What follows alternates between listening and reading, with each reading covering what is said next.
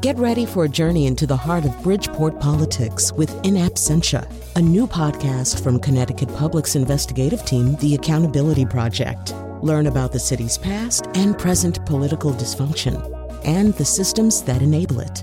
Tune in wherever you get your podcasts. Funding provided by Joe Zimmel and Valerie Friedman.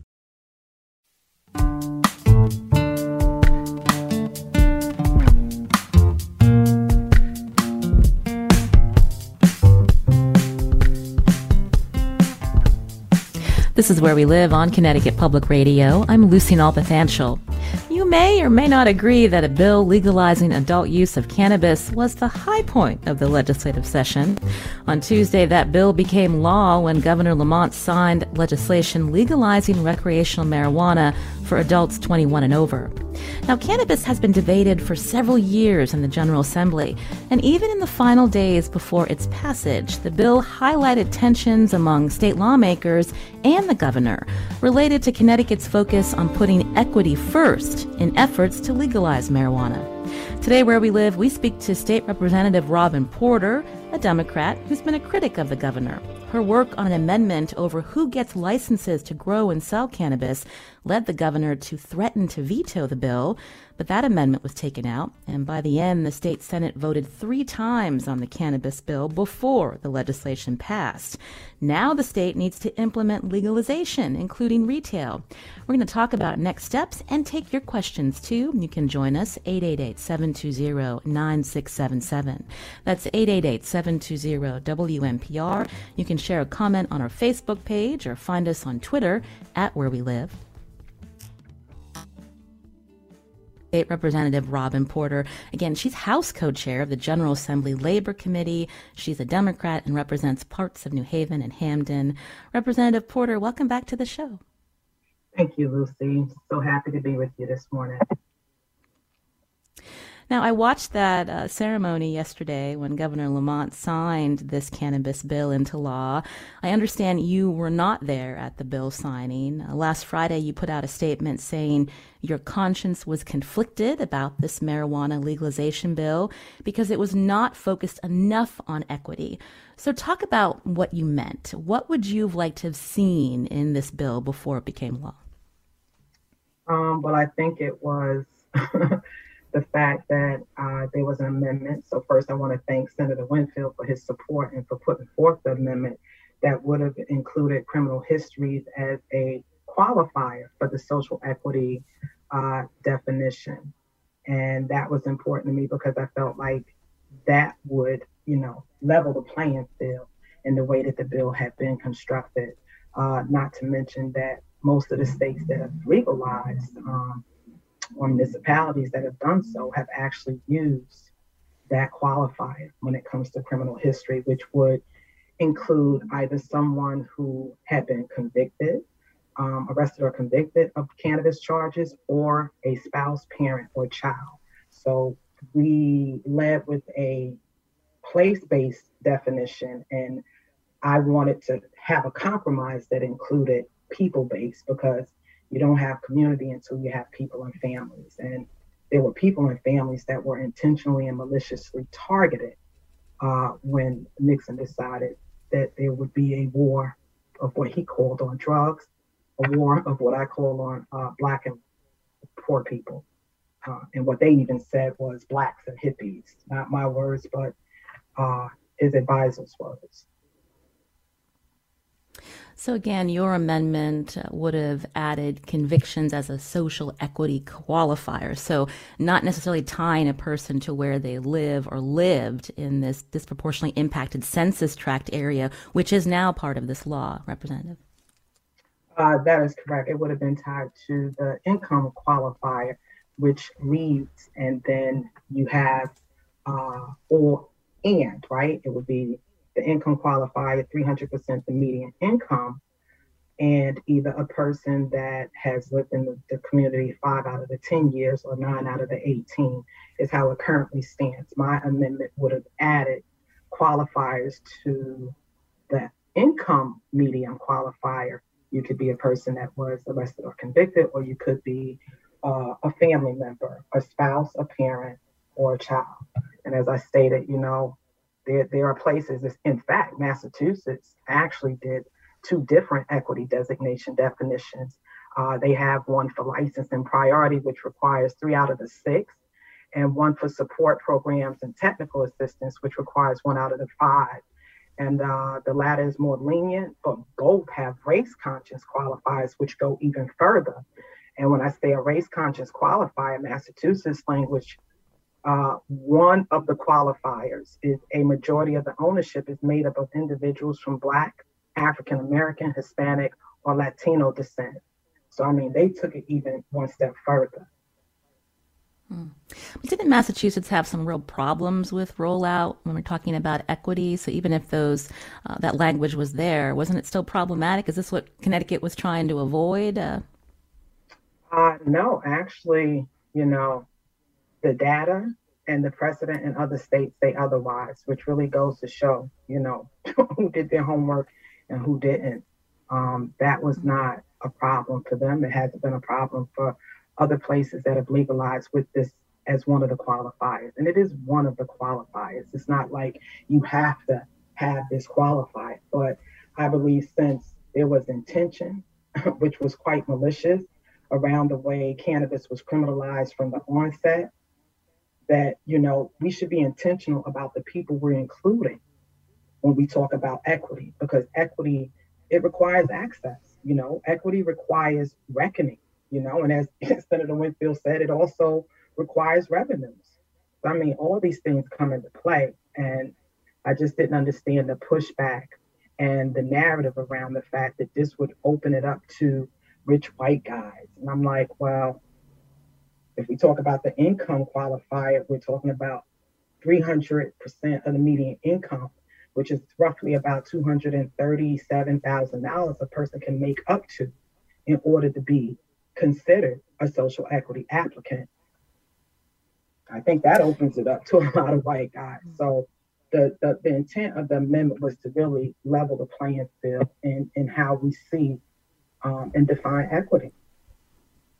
You're hearing State Representative Robin Porter. Again, she's a Democrat. Uh, she worked behind the scenes on an amendment to uh, open up uh, the cannabis uh, sale and uh, operating businesses to even more residents. That amendment ended up not making it through that special session. Uh, the governor and others saying that would not be equity. And so there's a lot of argument about what is and is not equity. Representative Porter, you ended up not voting on this bill after all the work that you and others put into it. Why was that? Uh, actually, there was an emergency that had me away from the campus. Um, Representative Paris had been taken by ambulance to the hospital. And uh, what some people, or many people, may not know is that I've known him for uh, much longer than he's been in the building. Um, he is like a son to me, and I'm like a second mom to him.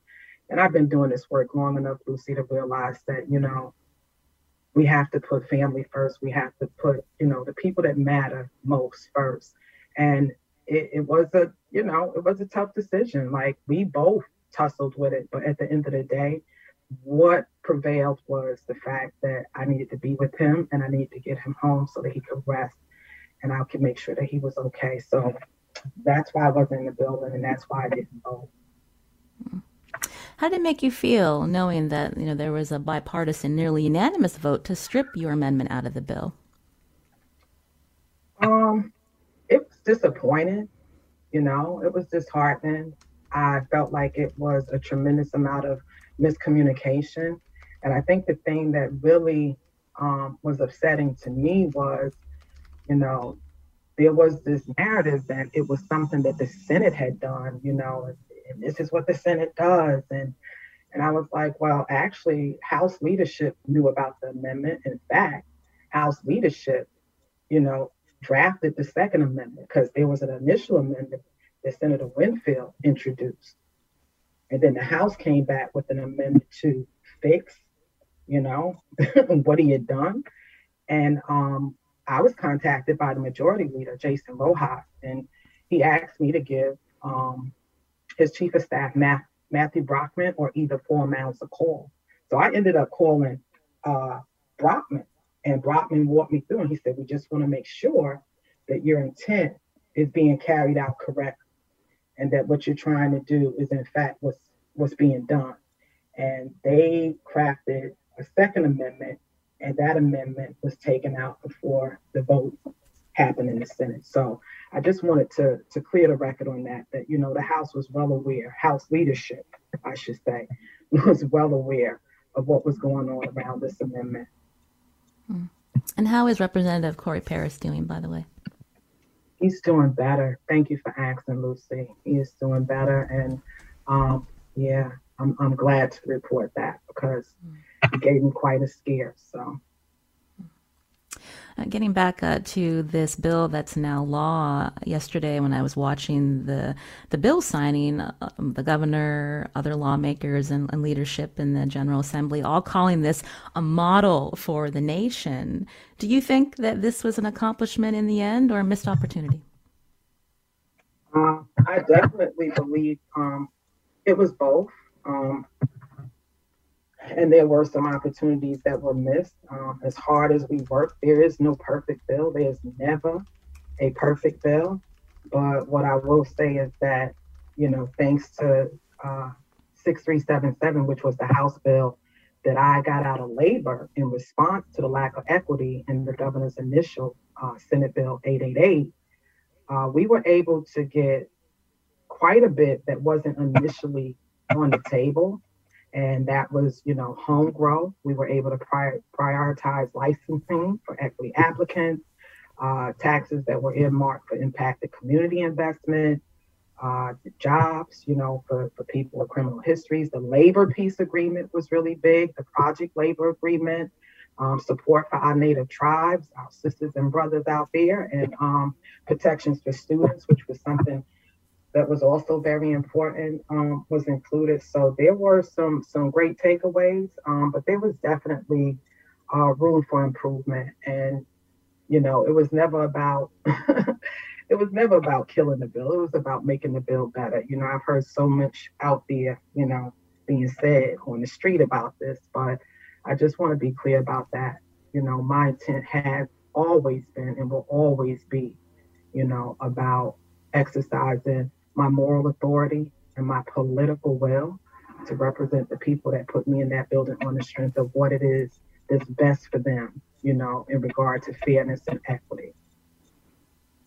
You're hearing State Representative Robin Porter on Zoom here on Where We Live. She's House co-chair of the General Assembly Labor Committee. She's a Democrat who represents parts of New Haven and Hamden. Right now, we're talking about the cannabis law uh, here in our state. And if you have questions about next steps, you can join us 888-720-9677 or find us on Facebook and Twitter uh, at Where We Live. Uh, before I talk more with you about the next steps, including this equity council, who will be on it, what decisions they'll make, I wanted to ask you about your relationship with the governor. How would you describe it? Challenging. And why is that?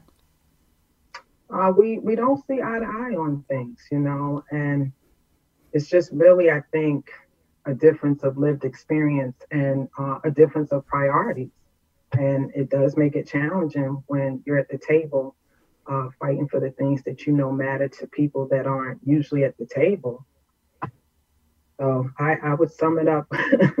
it's a work in progress, you know, and I hope that it's something that has room for improvement. Um, but I have to remain true to, to who I am and, and whose I am and, and to the people that, that have entrusted me to be in that building, you know, uh, doing the people's business in the people's house.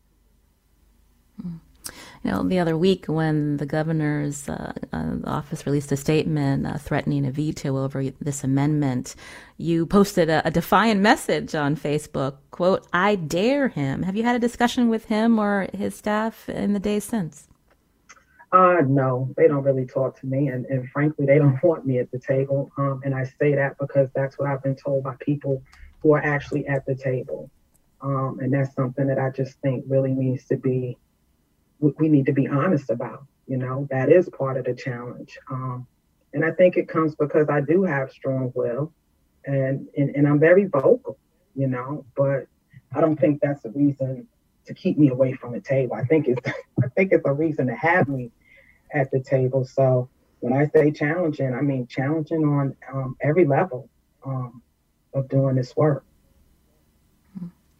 You say that uh, they're keeping you away from the table. So when we when we talk about part of this law uh, requiring equity council, uh, again, that's going to look at this new industry and thinking about ways to help people in communities disproportionately Im- impacted by the war on drugs.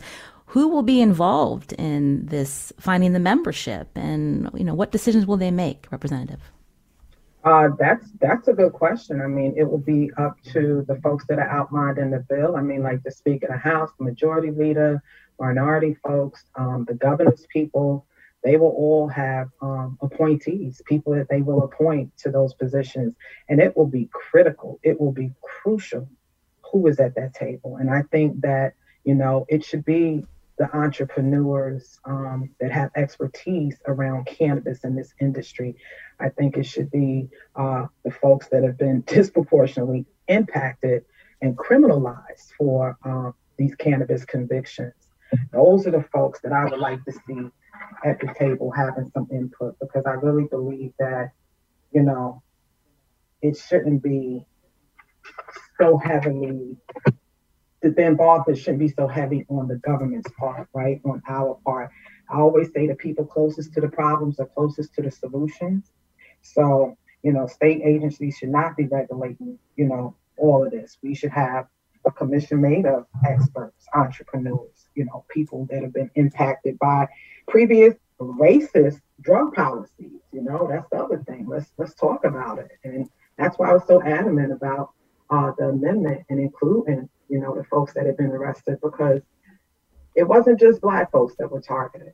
You know, like I said, if you go back and you know the history of it, um, they called them anti-war people. They called them hippies. They were poor white folks, you know, that that also got caught up in this. And I don't think that you can talk about equity without including them. So this this whole argument around, you know, the validity of that and, and, and inclusion is, is, is a little absurd to me. I understand the governor and some lawmakers have 30 days from passage to make appointments mm-hmm. to this council. So, will you push this equity council to revisit the equity definition, again, allowing anyone with a marijuana conviction to be eligible, not tying them to a geographic area representative? Oh, absolutely. I will push them on that. And the other thing that, you know, in the end, I was also harping on that didn't get much media attention was, um, you know, the expungement piece. You know, the way the bill is currently written, you can only qualify for expungement for four ounces or less. And I mean, you know, I grew up an inner city kid, and I can tell you, uh, the dealers that I knew um, were selling ounces, so they possessed pounds. And if we're talking about expunging and, and really being equitable about it, I don't think there should be an amount attached to it since it shouldn't have been criminalized in the first place. We know that cannabis is a multi billion dollar industry. How many licenses to grow and sell could Connecticut actually permit, really? Well, you know, that's an interesting question. And I think that has often been the question of the hour because I believe it's Oregon that doesn't have any limit, and they've got about 9,000 medicinal licenses going right now. Um, and it's frankly very cheap. Uh, you can get a license for, I believe, about $2,500. So I think it all depends on what the objective and the goal is. And there seems to be, um, you know, like a serious goal around revenues and, and, and you know, like raising revenues.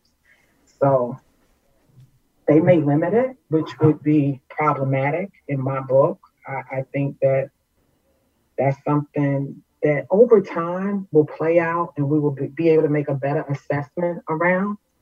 But um, I would have liked to have seen the cap increased on, on licensing. Hmm. I guess that what I'm wondering is we. Mm. I guess what I'm wondering is when we, with the way the law is written now, you know, half of all the people who will be, get licenses will be these social equity applicants. But we know that there are already uh, companies around our country that, that know the process, that have already um, that are already operating in other states that are legal. And so, how many you know small business owners in our state really will benefit from this? That's a good question. I mean, especially when you talk about the fact that the four growers in Connecticut are going to actually uh, be granted um, a hybrid pathway to automatically enter the adult use um, industry. And, you know, we've seen in other places where, like Illinois, for instance, um, after a year, you know, of passing this legislation, they're still struggling with the social equity piece of it. Meanwhile, right, not one black or brown business, but meanwhile, you know, the the, the white male-owned businesses that took off, you know, they actually have made hundreds of millions of dollars. So that's a real good question, Lucy, and that is a concern.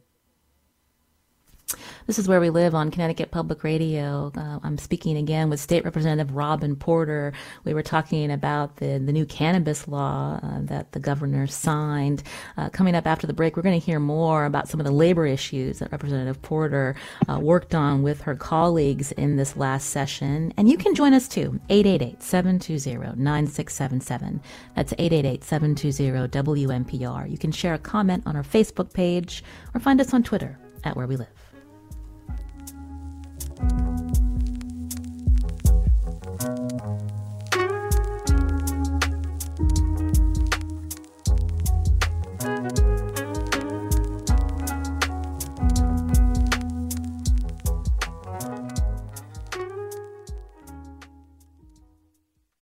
Support for this podcast comes from Hartford Healthcare. Elevating Health is funded by Hartford Healthcare. ECMO is a leading edge, life saving treatment for patients with cardiac or respiratory failure. Dr. Jason Gluck, director of the Mechanical Circulatory Support Program and Emergency Cardiac Care at Hartford Hospital, explains what it is. So ECMO stands for extracorporeal membrane oxygenation, outside the body oxygenation of blood. It's a life support technique that's used by highly sophisticated medical systems for patients with severe heart or lung failure. The technique involves removing blood from the body, oxygenating it, and then returning it back. ECMO procedures happen in the ICU, but not all hospitals are equipped with the necessary technology and staff. Dr. Gluck describes Hartford Hospital's ECMO Go team. So ECMO is considered when treatments have failed. And in our center, with a special ECMO on the go team, we'll actually take that technology to their hospital and help them out there if they need to to stabilize the patient and then bring them back to heart for recovery. For more information, go to ctpublic.org slash elevating health.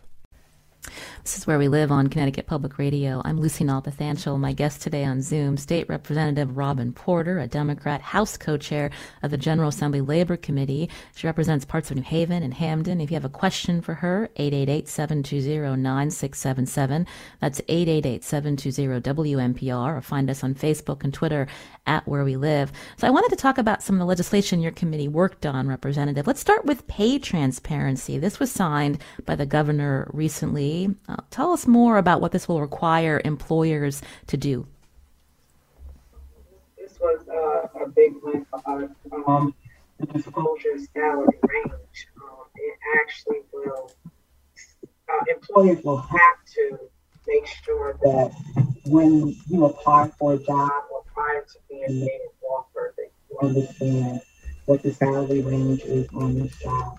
And that's important because of the the, the disproportionate pay with women, right? The wage gap for women and how we always started out behind the ball. Um, and even as we go on and move up the ladder, we consistently stay behind, uh, losing millions for some of us, black and brown women, um, over a 40 year career.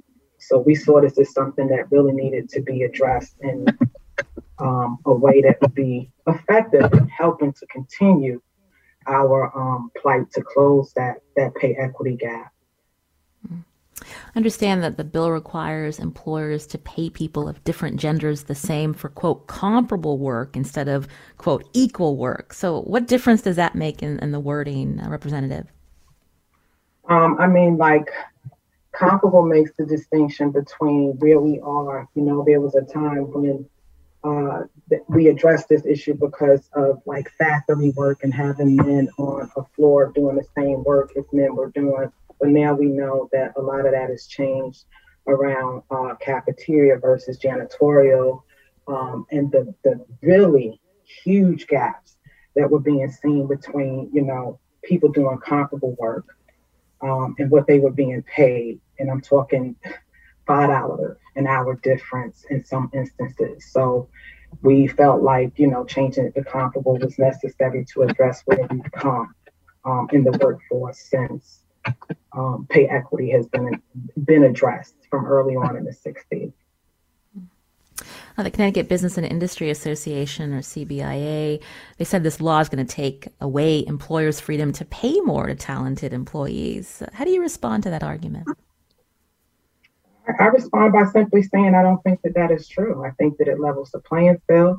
I think that you know it, it grants transparency, um, especially where it's needed, and that it actually helps to build relationships, you know, between employee and employer, and it also gives you know disclosure and, and accountability and and transparency to the folks that are working there. You know, I think that everybody deserves to be on a level playing field. And this is a tool that helps us get there. And I believe that it's good for business and it's good for the workers. I think it's a win win for everyone. Let's also talk about workers' compensation. Uh, there were labor committee bills that would have given more generous workers' compensation benefits to essential employees who got sick during the pandemic that failed to make it into law this session. But I believe there was a last minute provision uh, in the budget bill that created a $34 million assistance program for essential employees. Yeah. Uh, tell yeah. us about, were you involved in the creation of this fund, Representative?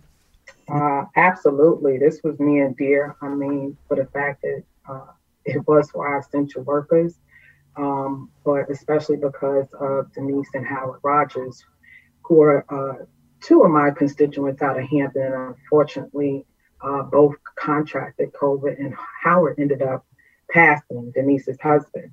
So this became something that um, me and Senator Kushner took on early on in the pandemic last year in March when all this stuff started happening. So the bill actually does create a $34 million, uh, what we're calling an essential workers COVID 19 assistance program uh, for certain essential workers who couldn't work due to um, contracting COVID or um, having the symptoms. So that the fund is going to be administered by the state comptroller.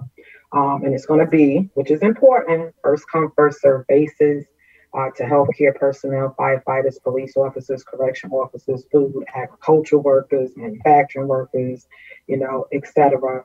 And um, I think that's going to be really important because I know Denise is sitting on thousands of dollars worth of hospital bills. Um, we also addressed the, the death benefit in here, where it's currently $4,000 and it has been that since 1987. So We've increased that, and um, some of that will be taken out of this fund in order to help people cover burial in the unfortunate um, circumstance that someone passes from COVID.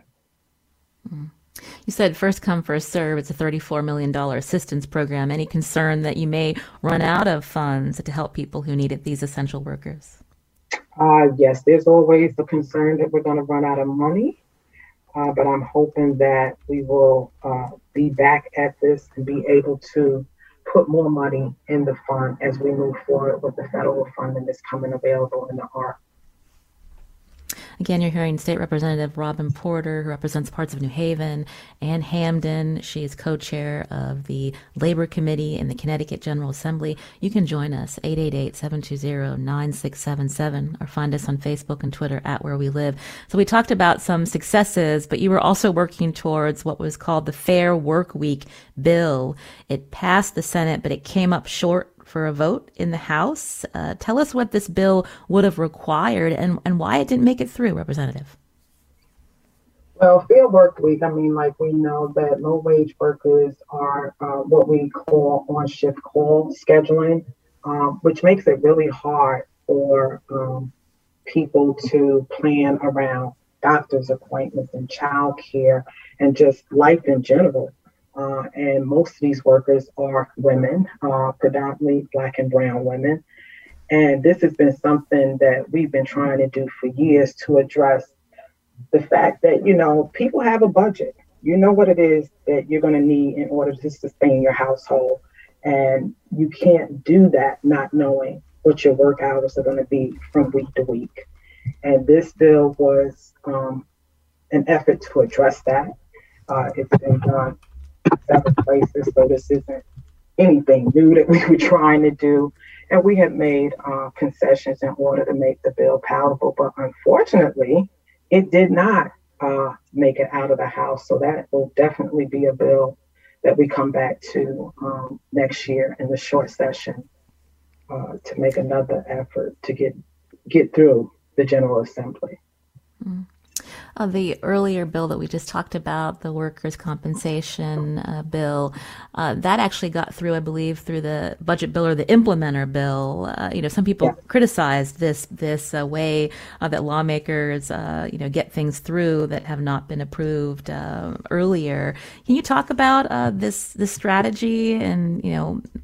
address the critics of why this is not necessarily a good way of, of making uh, programs and laws, Representative? I mean, there's always that argument that is made, and the implementer is really to implement the budget and to also deal with bills that didn't make it through the final process of both chambers. So it's not necessarily that these bills haven't been heard or had a public hint because they have. Um, it's just the way that things have been done. I've been in the building seven years. They've been done like that way before I got there. So whether I like it or not, um, that is a part of the process. This is nothing new, and this is how business is done, and not just in the state of Connecticut.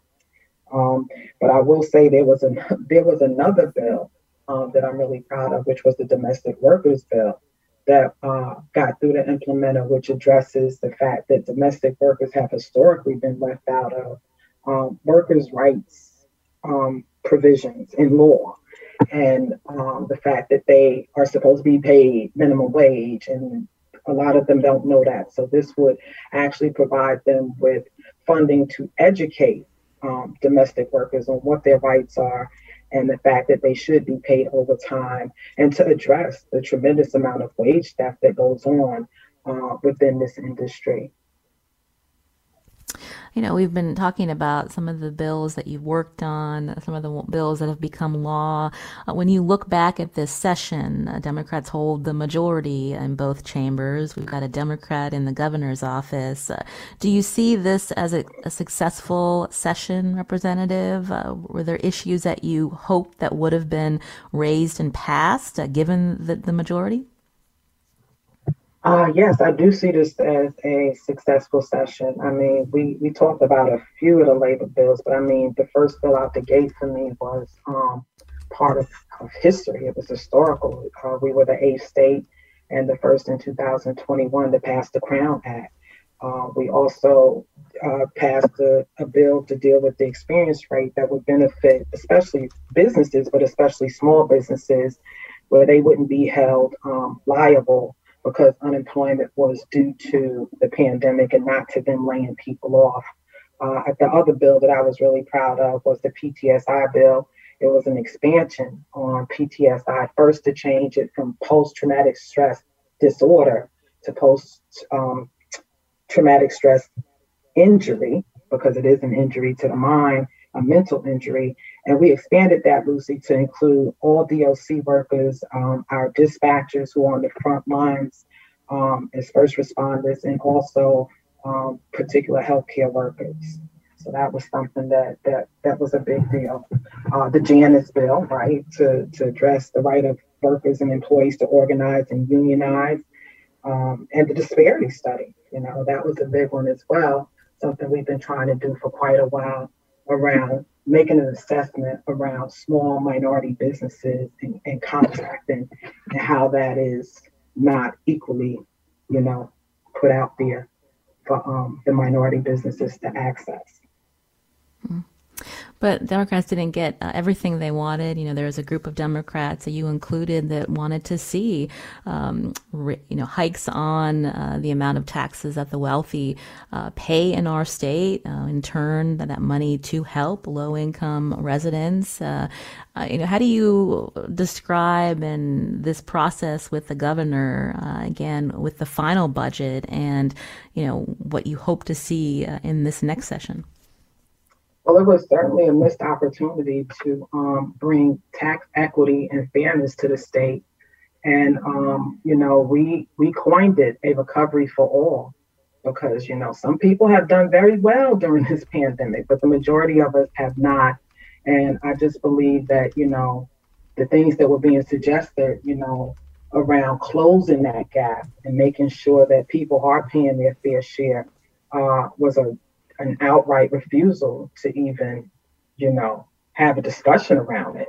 And I thought that was very unfortunate because we know what works and what doesn't work. And and, and it's I think something a fifth grader could figure out. The more money you make, the more taxes you should pay. And when we talk about wealth, we know that that is not income. So we have to look at investments in a way that we allow people to uh, claim tax credits and, you know, corporate welfare. You know, we, we, we demonize people that are on welfare, quote unquote, right? Food stamps and cash assistance, but we don't address um, the, the runaway inequality, not just in this state, but nationally. So that was a great disappointment that we weren't able um, to move him on that um, issue. But we are persistent. we are not going away, and we will continue to fight that good fight. And before we end, you know, I have to ask, you know, what this last session has been like for you personally, with everyone dealing with this pandemic, uh, business, uh, the way you do your work, obviously having to change with restrictions. I'm just wondering if you can talk about, uh, you know, personally how you've navigated this the last year. Oh, with a whole lot of prayer. Um, you know, I never thought in a million years I would be doing this work. And I, have often felt, you know, or suffered from imposter syndrome. And the one thing that I believe God has really, you know, tried to, to help me to understand in doing the work is that it's not what I'm learning in the building, it's what I bring to the building. And that is, you know, exceptional in many ways, which makes it a different fight for me, you know. So personally, um, I've been under a lot of you know pressure and a lot of stress to get the work done feeling like i'm constantly having to fight you know fights and battles that i shouldn't have to uh, with people i shouldn't have to. So it's, it's been challenging you know but at the end of the day i always focus on my purpose in that building and, and why i was chosen because i believe i was chosen. Many are called but few are chosen to be in the building so I, I try to maintain myself according to, you know, the assignment.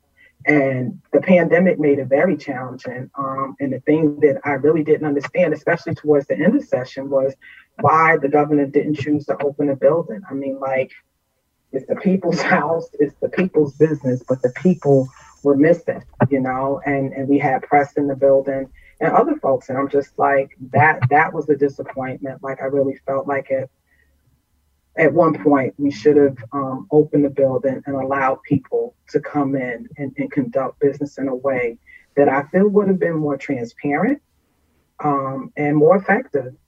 So the things that we didn't get done, I think, had something to do with the fact that we were secluded and that that building was closed off. And um, unfortunately, you know, the public didn't have access in a way that I think was meaningful. I do thank God for Zoom because it did allow people that normally wouldn't be able to make the trip to Hartford or participate in public hearings or committee meetings to be present. But it also locked out the people that, you know, customarily have access to us, um, immediate access, right? you know, you're getting texts and phone calls. People aren't getting you. Uh, you're not getting people, but it's hard. It's easier when you can run into somebody in the building, you know, have lunch with them in the cafeteria, talk to them in the elevator, catch them after a meeting, catch them in the hallway. So the magic of the building really was not there this year. And I'm, I'm, I'm hopeful and I'm prayerful that that will not be the case um, in our next session, 2022. Well, I want to thank State Representative Robin Porter for joining us here on Where We Live. Just wanted to mention uh, Cody on Facebook wrote that he appreciates your compassion and work on cannabis and also says she legit gives the best hugs ever. yeah, I'm known thank for, for being a hugger. well, thank you for joining us today. We really appreciate it. Well, thank you so much, Lucy. It's always a pleasure to be in your presence, and I do appreciate it. This is Where We Live on Connecticut Public Radio. Coming up, we're going to get analysis from Hartford Courant columnist Kevin Rennie and also talk about the selection of a new Republican Party chairman in our state. You can join us too. Find us on Facebook and Twitter at Where We Live.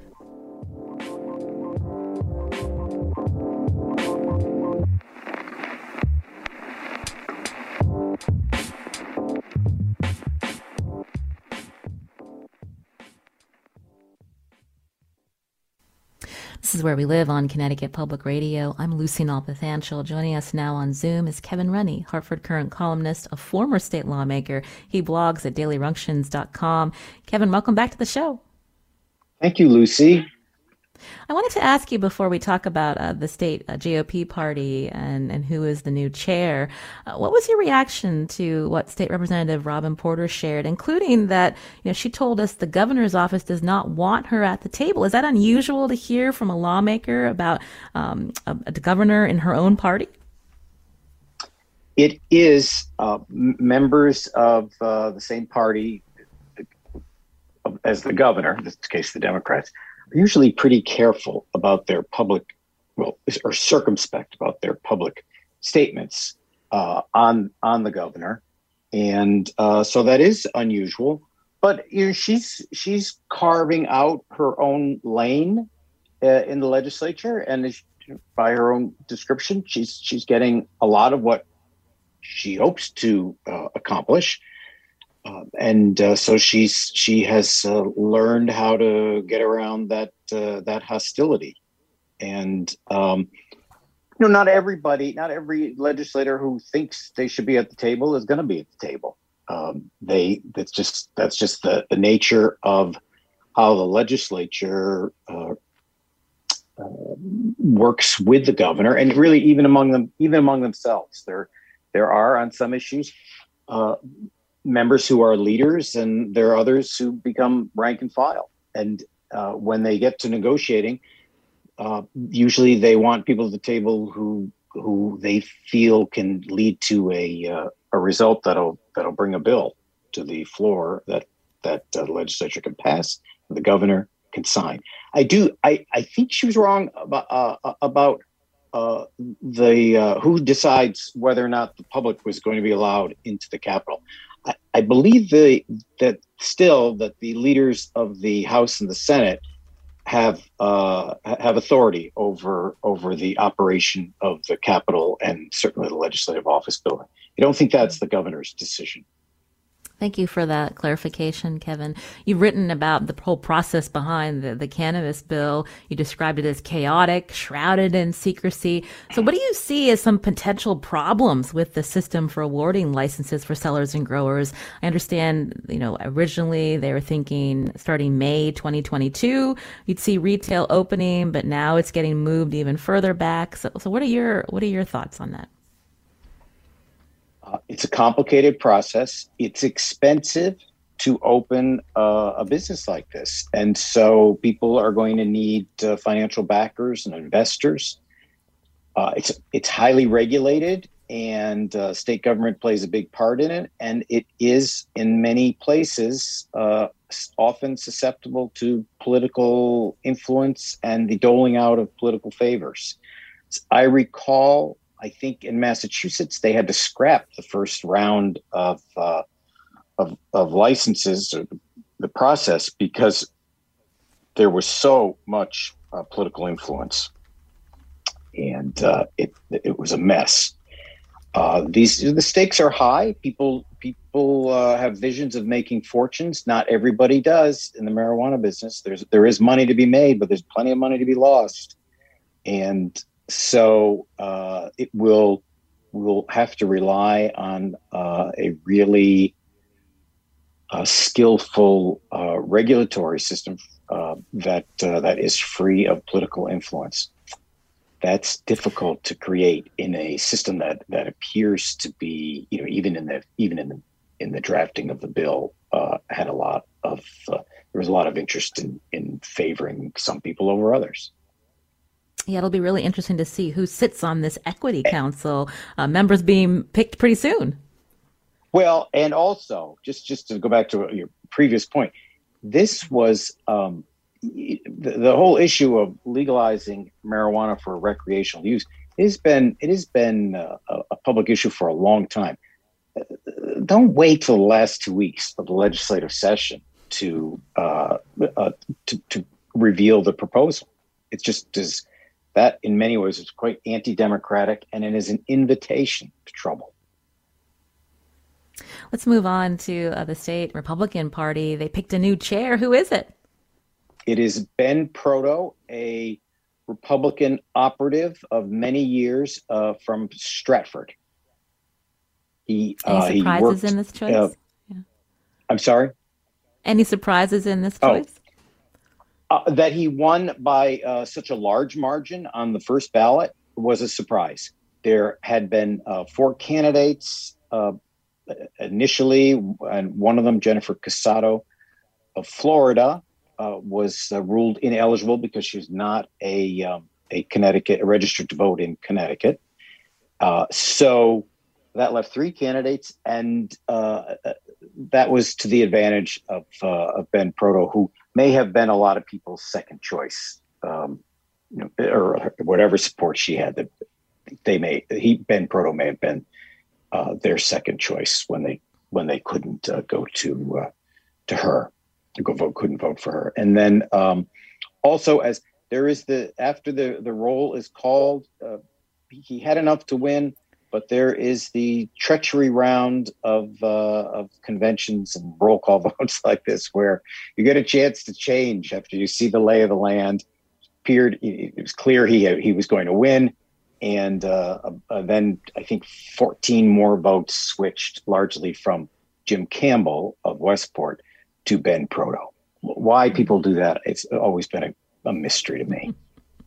We just have a couple of minutes left, but what does this choice mean for the future of the, the state GOP, uh, Kevin? This is a question that everyone's been asking, right? Ever since yeah. uh, President Trump left office. What does it mean for Republicans well, here who've seen membership it's a good. That's a, that's a, that's the essential question, isn't it? I mean, Ben Proto is sort of uh, an example of the of the terrible path that the Republican Party has taken. He was uh, a big, big, uh, enthusiastic supporter of of John McCain in 2000 and 2008, and by 2016, he was the state uh, chairman of the uh, of the Trump campaign. So uh, I'm not I'm I am not sure what it means in terms of ideology and beliefs. He will have an opportunity to uh, show his skill because also yesterday, State Senator um, Alex Kasser of of Greenwich resigned from the state senate. She's a Democrat, first Democrat to win that seat in almost 90 years in 2018, and reelected in 2020 that's going to create a special election because she resigned yesterday instead of at the beginning of July. Has to be special election has to be this summer. It's an opportunity for uh, Ben Proto to uh, uh, put a put a pretty pretty big victory on the board in in that uh, in that election. If he can't, if Republicans can't win that seat back in a special election, that that tells a pretty grim tale for them. Who could be some potential candidates in that race? Uh, the candidate who ran in 2020, uh, a Greenwich Republican named Ryan uh, Fazio, I think he's interested. I haven't I haven't checked the news this morning, but he was uh, he was a very enthusiastic, hardworking candidate, impressed a lot of people, came close uh, in November. So he, he, would be a natural uh, candidate there are a couple of Republican state representatives in uh, in Greenwich, which has the bulk of the delegates and the voters. So uh, they may be interested because they won't have to give anything up, and no, they don't have to give up any office in a special summer election uh, to to run for the state senate. But the delegates, there's no primary allowed in a special election in Connecticut. The delegates who gather to choose the nominee are the delegates from the convention last year. So they may be predisposed to supporting the candidate they did uh, last year. They may already be, you know, they, they may be that person's supporters because in these conventions, when you know you're going to be the candidate, you often try to have your friends be named as the delegates so they you're sure they'll show up for the convention, cast their vote for it. So they'll get to do it again well, it'll be interesting to see what happens in this uh, special state senate election uh, this summer. Kevin Rennie, thank you for joining us, and of course, I'll be interested to see uh, you know some Republican hopefuls in this this governor's race coming up. Uh, before we know it, we'll, we'll be sure to have you back to talk about that. All right, thank you. Thank you for inviting me. Kevin is a Hartford Courant columnist. You can uh, read his blog. We'll tweet it out at Where We Live, and he's, of course, a former state lawmaker. That's Kevin Rennie. Today's show produced by Matt Dwyer with help from Robyn Doyon-Aitken. I'm Lucy Nalpathanchil. Our technical producer is Kat Pastor.